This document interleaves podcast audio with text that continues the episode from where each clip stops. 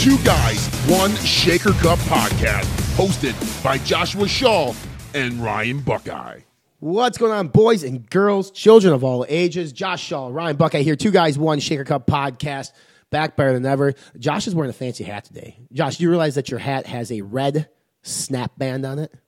Yeah, yeah. I mean, we are moving up in this world. I've made a few extra dollars this month, so then I decided to just, you know, upgrade this part here. I'm not going full difference on the hat, but uh, maybe if we continue to to uh, do a good job here, maybe I'll be able to do that. Maybe 2022. I don't know. Two other observations, Josh. One, V-neck. You're finally this is, is this the is this the deep Yeah, V that we're is- going with? Yeah, this is this is the prototype. Uh, for those that have been following our channel for a while, they know uh, we have gotten some people asking if we're going to actually make some type of swag. And uh, Ryan jokingly said uh, V-neck, so I decided to you know bare the chest a little bit here on one of these prototypes. You never know; it could happen again. I'm already like trying out hats. I'm trying out shirts. I mean, like we're going on a full brand experience here with our uh, podcast. This is no longer just you and I bullshitting. This is going to become a brand. Watch out, Nike. Watch out, Under Armour. We're coming for you. This will always be you and I just bullshitting. I mean, Yeah, that, yeah. That's that's true. Let's not, the, the third observation, Josh, is why do you do your hair in a nice comb over if you're going to wear a hat? I don't get it. You know, I. That's you're not the first person that's ever asked me that question. I and I actually was thinking about this because the other day I was watching your Instagram stories and you had like only a few things that were like spiking out of your hair of your hat. And I thought, doesn't that annoy him? Because if he just put a little bit of product or wet in his hair, then he wouldn't have to worry about that. Because I don't like when that happens. And honestly, why I started to do this is my hair was a little bit longer, uh, maybe a couple of years ago, and it actually when it would fall, it would like tickle my eyebrows and eyelashes. I didn't like it, so then I start. I basically started to do that because I just didn't want it in my eyes. Now it's probably just habit because I'm OCD and that's just what I do. Candidly, I was hungover in that in that IG story. So spent the weekend in South Beach. I, I couldn't help it. So that's why I didn't give a shit what my hair looked like. Uh, hangover effect. Again, these transitions are just on money. Yeah, but Josh and I want to Yeah. talk about today. Um, listen, the sports nutrition nutrition industry has a, a, a nice history to it, a, really good history to it. And what Josh and I thought would be fun is we we had an episode before. If you could be CEO of a supplement brand one day, what brand would that be, and what would you what would be your first day in office look like? Uh, Josh tossed out the idea ideas like what what company, a blast from the past that could still be in existence today, um, or might be out of business, would you want to basically go back to and and take over, and then potentially might what would you do differently? And I think there is a a lot of options here for us, and I'm there are a lot of cool brands. And I, I told Josh you know, jokingly before the show, I said, I guarantee you're going to pick EAS. Um, and he told me no. So if it's not EAS, Joshua, what legacy brand that may or may not be in existence today would Josh Shaw be at the horse, at, at, be at the helm of the of this business?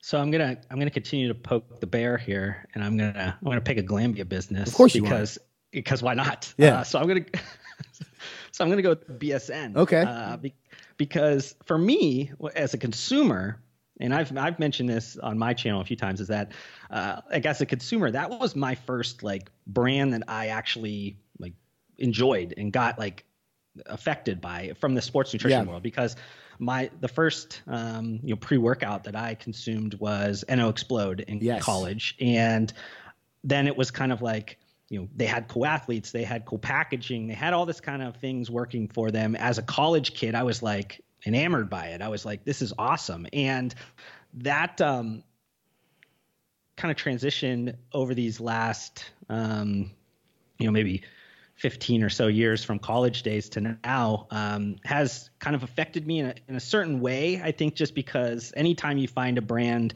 relatively early and you get um, interested in it and you become a fan of it, and then you see it what it is today and it's not uh, you know what it was, you, you get a little bit like sad. You're like, oh, you know, this is uh, this should have been something different. This should have had a different story. Um, so that's kind of why I'm picking BSN, just because I think I personally um, had been a fan of it. I liked uh, the products. Um, I liked just everything the brand was doing back in those, you know, mid 2000s, uh, late 2000s, and then for whatever reason, now we're in 2020.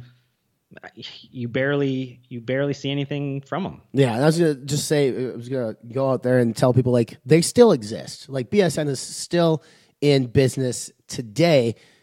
could fool quite a few people because you don't see a whole lot about them. But BSN is interesting, and I'm sure you're going to dive into it and, and what you might do. But with BSN being part of the Glanbia family of brands, they have a, a, a, predicament there in terms of how do they differentiate that brand from yeah. like your Optums, and that would be something obviously you would now. Now the question is like, would you run BSN prior to the uh, acquisition acquisition from Glanbia, or would it be you know one they're part of the Glanbia family? Because I think that then too determines kind of like what strategy you're going to implement. Um, because obviously BSN did something right to be acquired by this big fucking company in Glanbia, yeah. but then when Glanbia acquired BSN, they didn't know what to do with it, and yeah. I think that's why today you're like, okay Syntha 6, No Explode, those used to be super popular. Like they owned the color red. The color red yeah. was was was BSN. Nobody touched it. Now you can have a company come out with red, and, and people will be like, "Oh my god, this cool new company." They're, somebody else can own red now. They allowed red to kind of go away from the wayside. Yeah. Uh, for me, um, sticking on the, I guess this whole subject of red, like mine's Met-Rx. Uh, I think, like I, I, know that they are still, I think, in existence today. Yeah. Um, yeah. Very similar to BSN, but like not a whole hell of a lot to, going for them. Um, once upon a time, they sponsored some of the biggest bodybuilders in the business. I mean, they were having massive booths at, at these at these events. I mean, they still um, they have some really good protein bars, things like that. But I mean, they had a cool brand, and Met-Rx was one of the first brands back in the day to really sort of catapult the sports nutrition industry forward by coming out with some cool stuff, and then gone. Like, I mean, not for real gone, but like gone to the point where you walk into a GNC or a vitamin shop, I don't even know if you find them on their shelves anymore.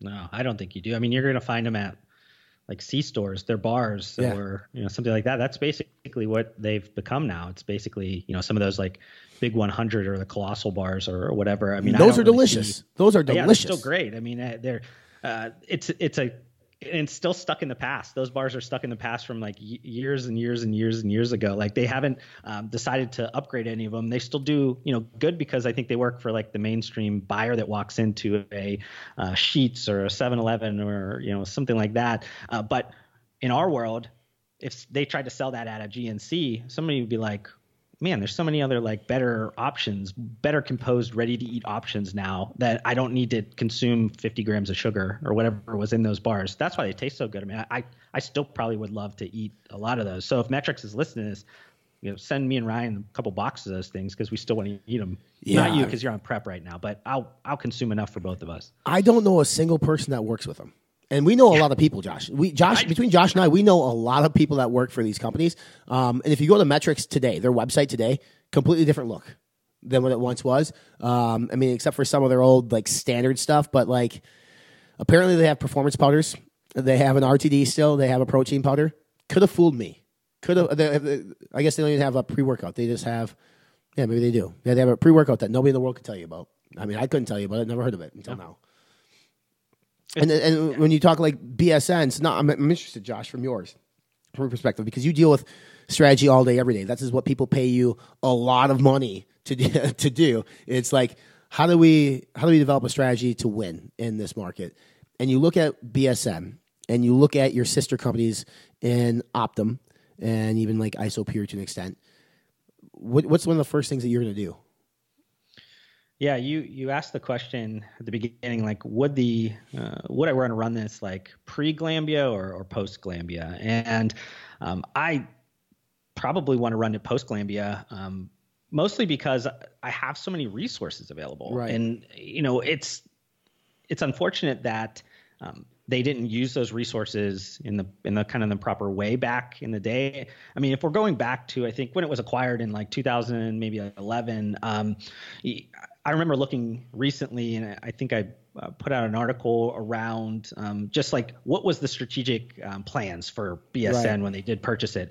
And out of the five that they put out there, they pretty much did what they said. I mean, a lot of it was around like taking this and creating scale and putting this out more. Like the first couple years that BSN um, was in the Glanbia Performance Nutrition's portfolio, like things were great in terms of like growth and, and that nature uh, because they were able to be put kind of everywhere really quick uh, because of the scale of of Glanbia, but they kind of eroded uh, what they were their their DNA. They they everything that was cool about them, everything that was unique about them over the years became um, turned into like what Optimum is. Like Optimum, uh, you know, is a a very high quality economical um, you know line. Right. You know, it's a sports nutrition line that has really great quality products that you can, you know, as a con- any level that you want of a of a consumer, you can pick up a product there and you're going to get a um, experience that is good. It's great. You know what I mean? Like there's,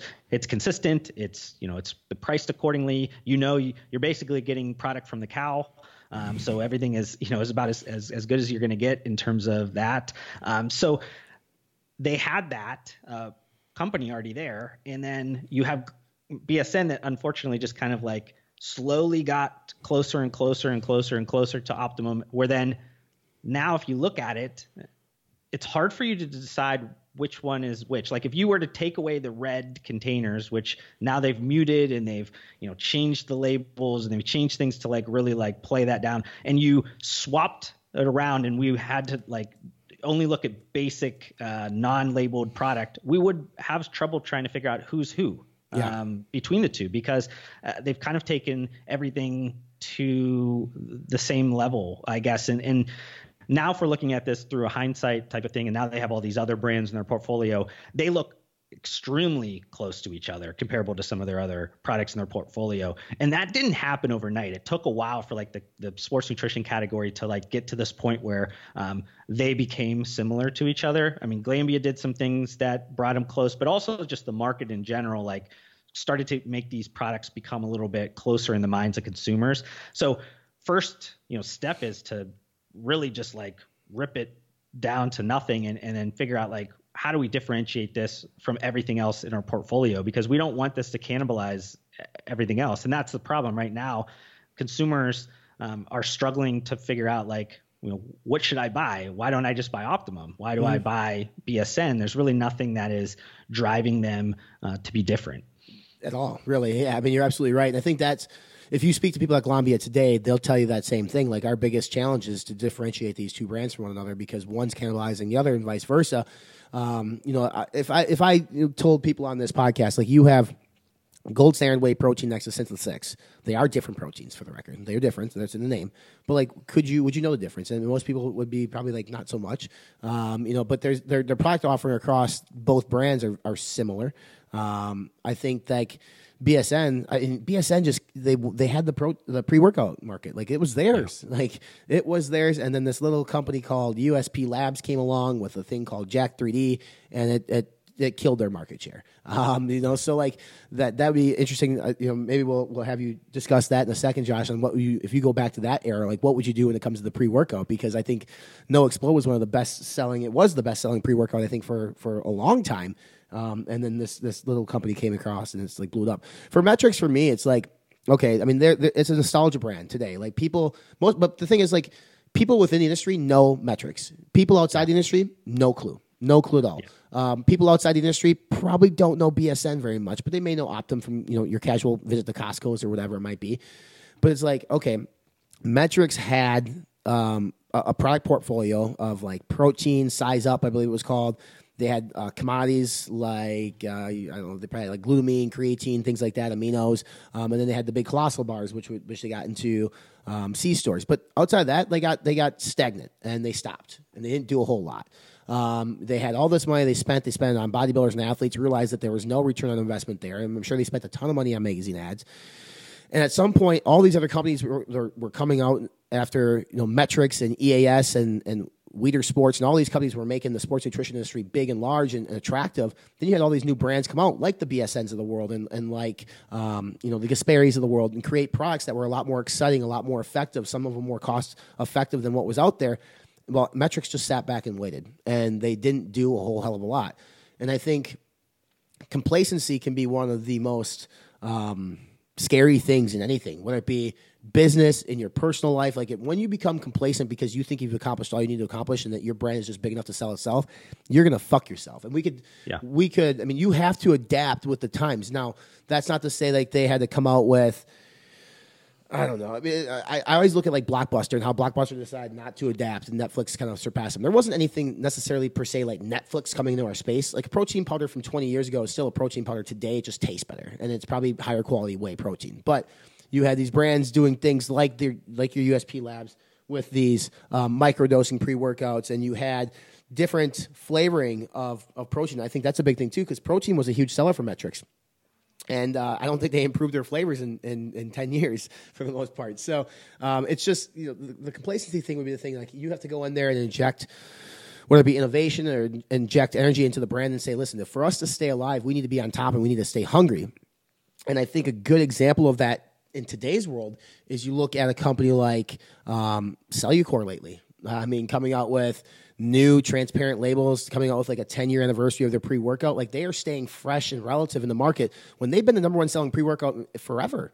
Like they're sitting yeah. on top, and, and for the most part, people who know C4 knows uh, in terms of the sports nutrition world knows it's not a fantastic pre workout in terms of effectiveness, but it sure makes that company a lot of money.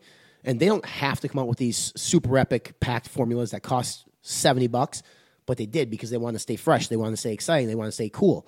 Another brand, Muscle Tech. Muscle Tech the same way. I mean, they've had their issues in the past.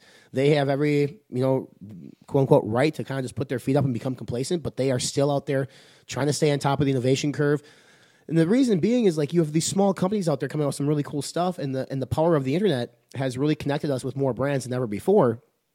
To stay fresh and exciting, you have to continually innovate. And the day you become complacent um, is is essentially the day you can die. And I think that's what happened with Met-Rx. Now, granted, Met-Rx is still there, but I, I bet you anybody listening, I mean, if there's somebody listening to this podcast that is brand loyal to Met-Rx, please leave us a comment or brand loyal to BSN. I can't imagine many people are brand loyal to either of the brands that you and I picked. Yeah, no, I don't think so. I mean, and you made a you made a comment in terms of like, you know, just evolving and, and not being complacent. And I think that obviously, depending on the year in which we are operating the business, our plan of action would be much different because if we're looking at this through the lens of 2020, the things that we would have to do are much different than maybe when this company or the companies we picked started to fall. Like it might be a little bit different um, in that idea. So like 2020, we might be like, oh, we'd have to you know completely overhaul a bunch of things. But like there was a there was things that happened like incrementally that eroded at both of of the brands that we're talking about. Um, and there's also like the idea of you know, life cycles. We don't necessarily like a, a brand cannot sustain like hyper growth and you know differentiation and innovation and all these kind of things for uh, the longest time. Eventually, they become, you know, in a further life cycle, a more mature company. They need to be in,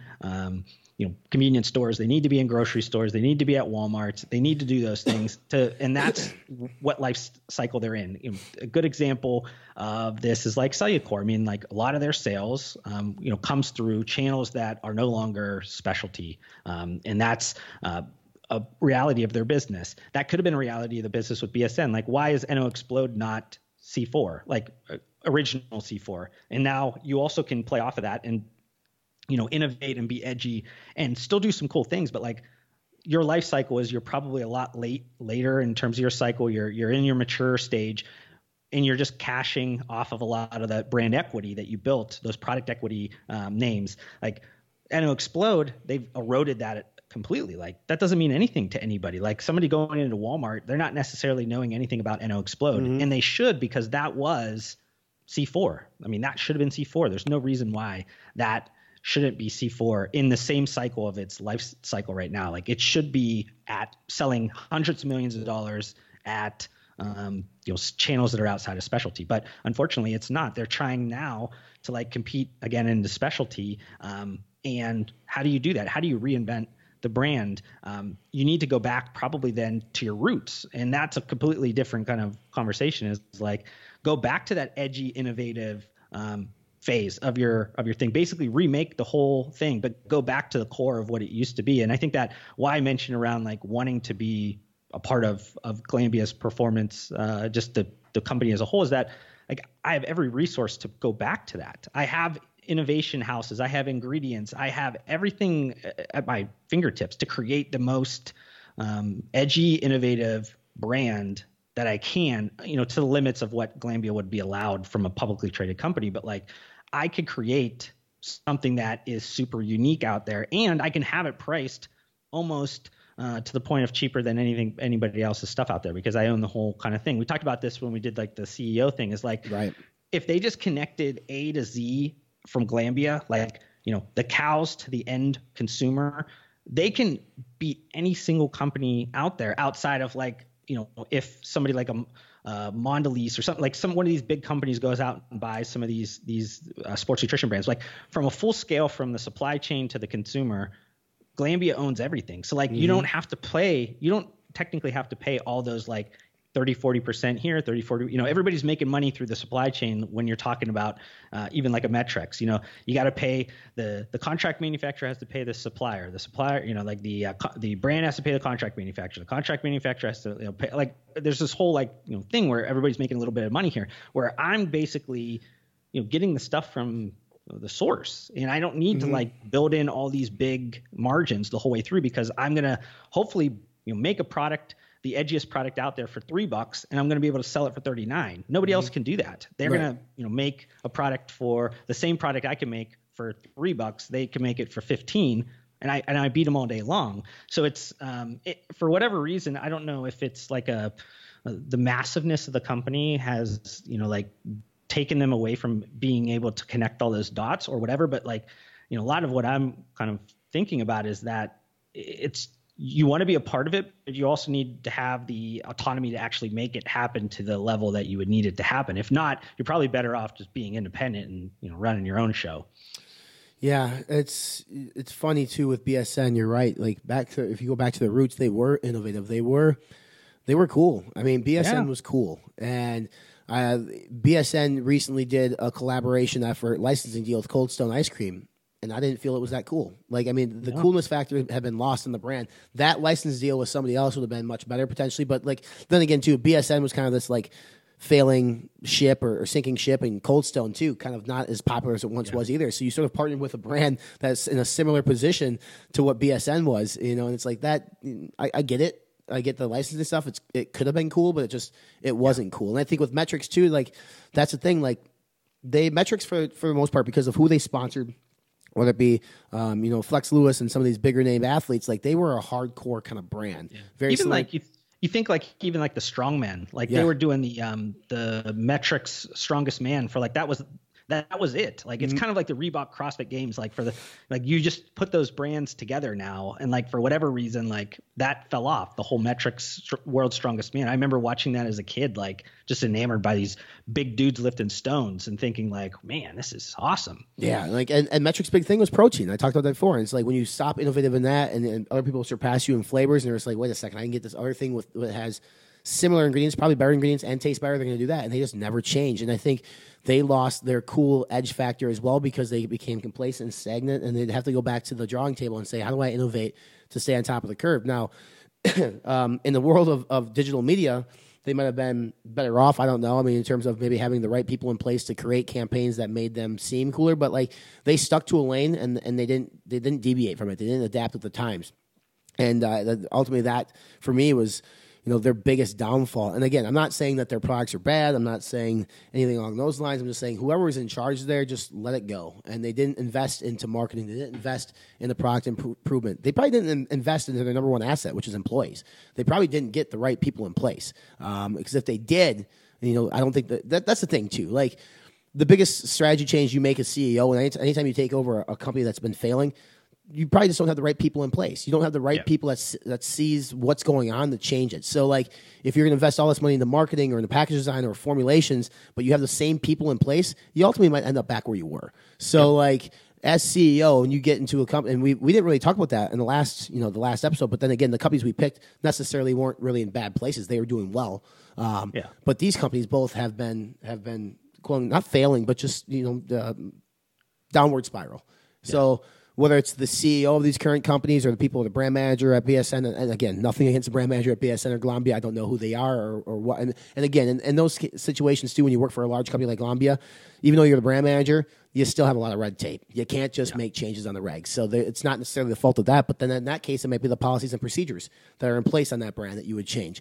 Um, so those are the, those are the two kind of brands that we would look at. I mean, are, uh, do you think, Josh? I mean, when you look at BSN now, you know you know the owners of Glanbia a little bit too, as do I. We both know that they're working hard to try to differentiate BSN from Optum.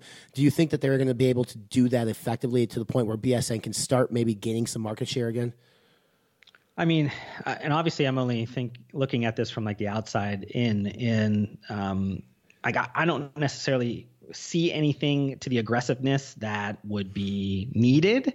Um, I think a lot of where their strategies are going from like their product, um, you know, more ready to eat, ready to drink, um, their sales channels, a lot of the things that they talk about um, constantly from like high level strategy uh, are not necessarily um, meeting uh, or like kind of aligning with uh, BSN right now. Now they might have some things in the in the works that we just don't know about, but um, just seeing what they currently have and where I know Glanbia is trying to go with some of their immediate consumption products and things of that nature, like they're going to need to make a complete uh, 180 on that brand. And the interesting thing about it is that like they actually like the BSN brand like had both ready to eat and ready to drink um, things for a long time. They were actually pretty early, like for the level in which the innovation was for their products. Like they were too early that people were not really like the consumer set wasn't there enough to support those products. So uh, it's interesting that like all those years ago, back um, 10 years at this point, they had,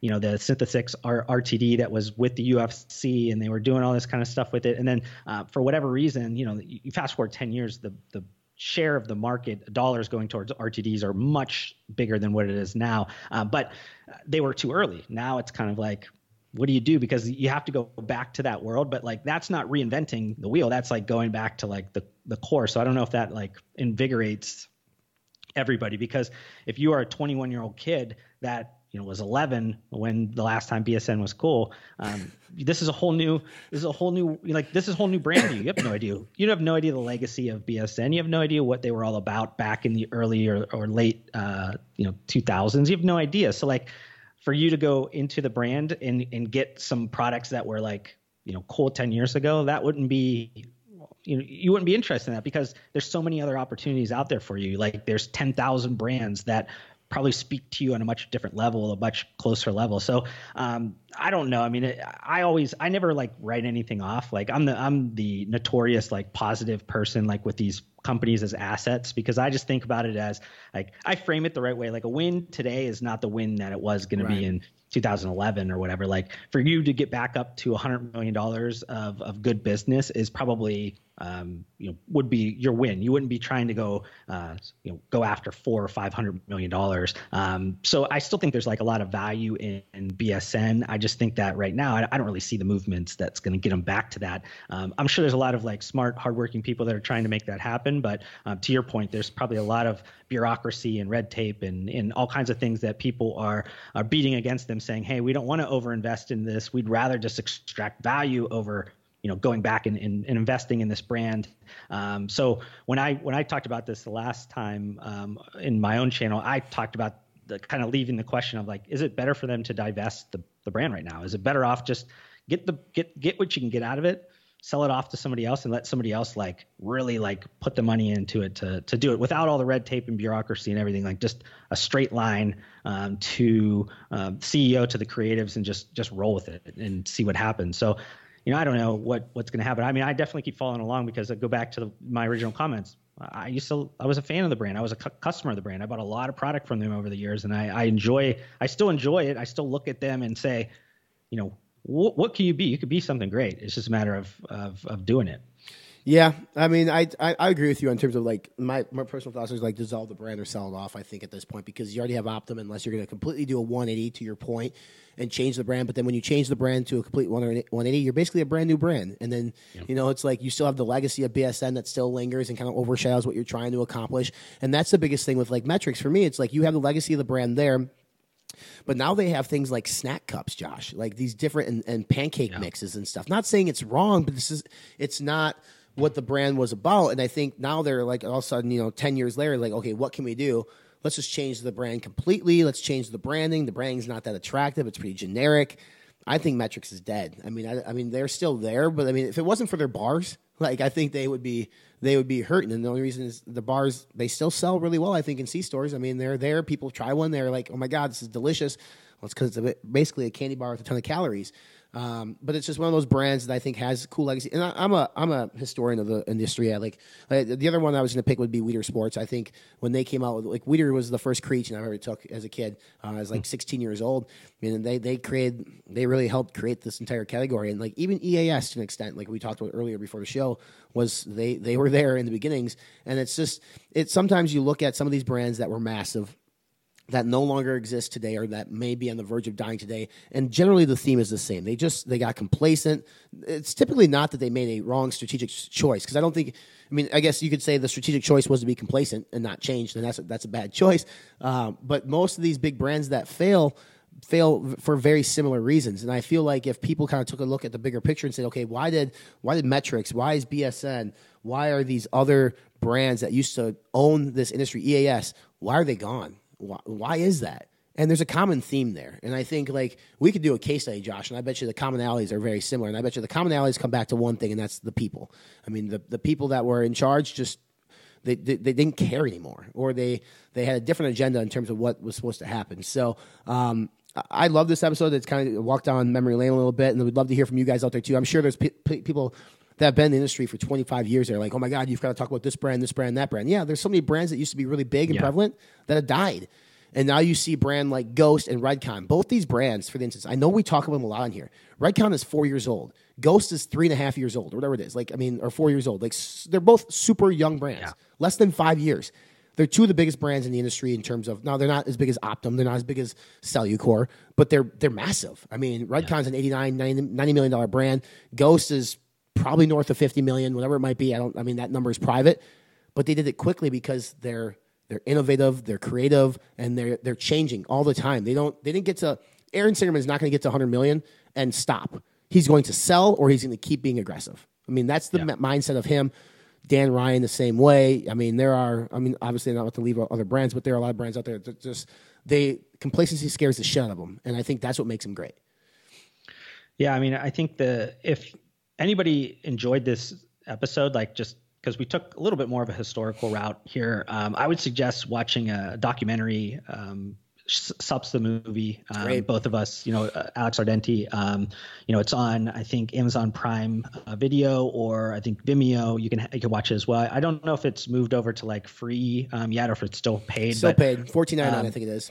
Yeah, but it's um it, it's it's a great um, documentary, especially if you are into this world like sports nutrition and you're a historian and you just like to see where everything started. Um, he doesn't move up to like to the level and where we're talking like we usually are talking more like contemporary the last probably you know five to seven years and when we talk about things when we bring up um, you know uh, references and things like that because we want to have the people that are listening to us actually be able to draw back on that experience because mm-hmm. usually then we're in college or high school or whatever it is um, so but Alex's movie is very much like you know before even you and I were born. Um, oh, yeah. So you can learn about a lot of brands, a lot of like things that you just didn't know about at all. You're just like, wow, that, like this is where this all stems from. This is where you could see some lineages to like where uh, what we're talking about today, and you're like, wow, this is why it happened the way it happened. You know?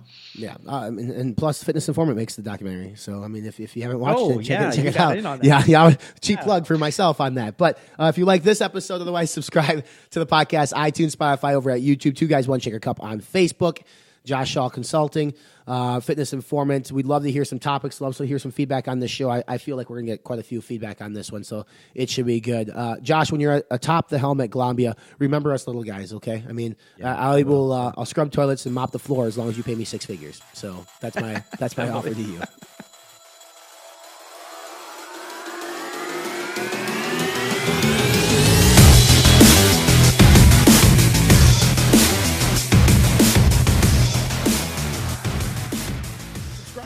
Podcast. We're on iTunes, Spotify, Podbean, Stitcher, YouTube, Google Podcast, and more. Follow us along on our social media channels. We're on Facebook, Two Guys, One Cup, Instagram, and Twitter.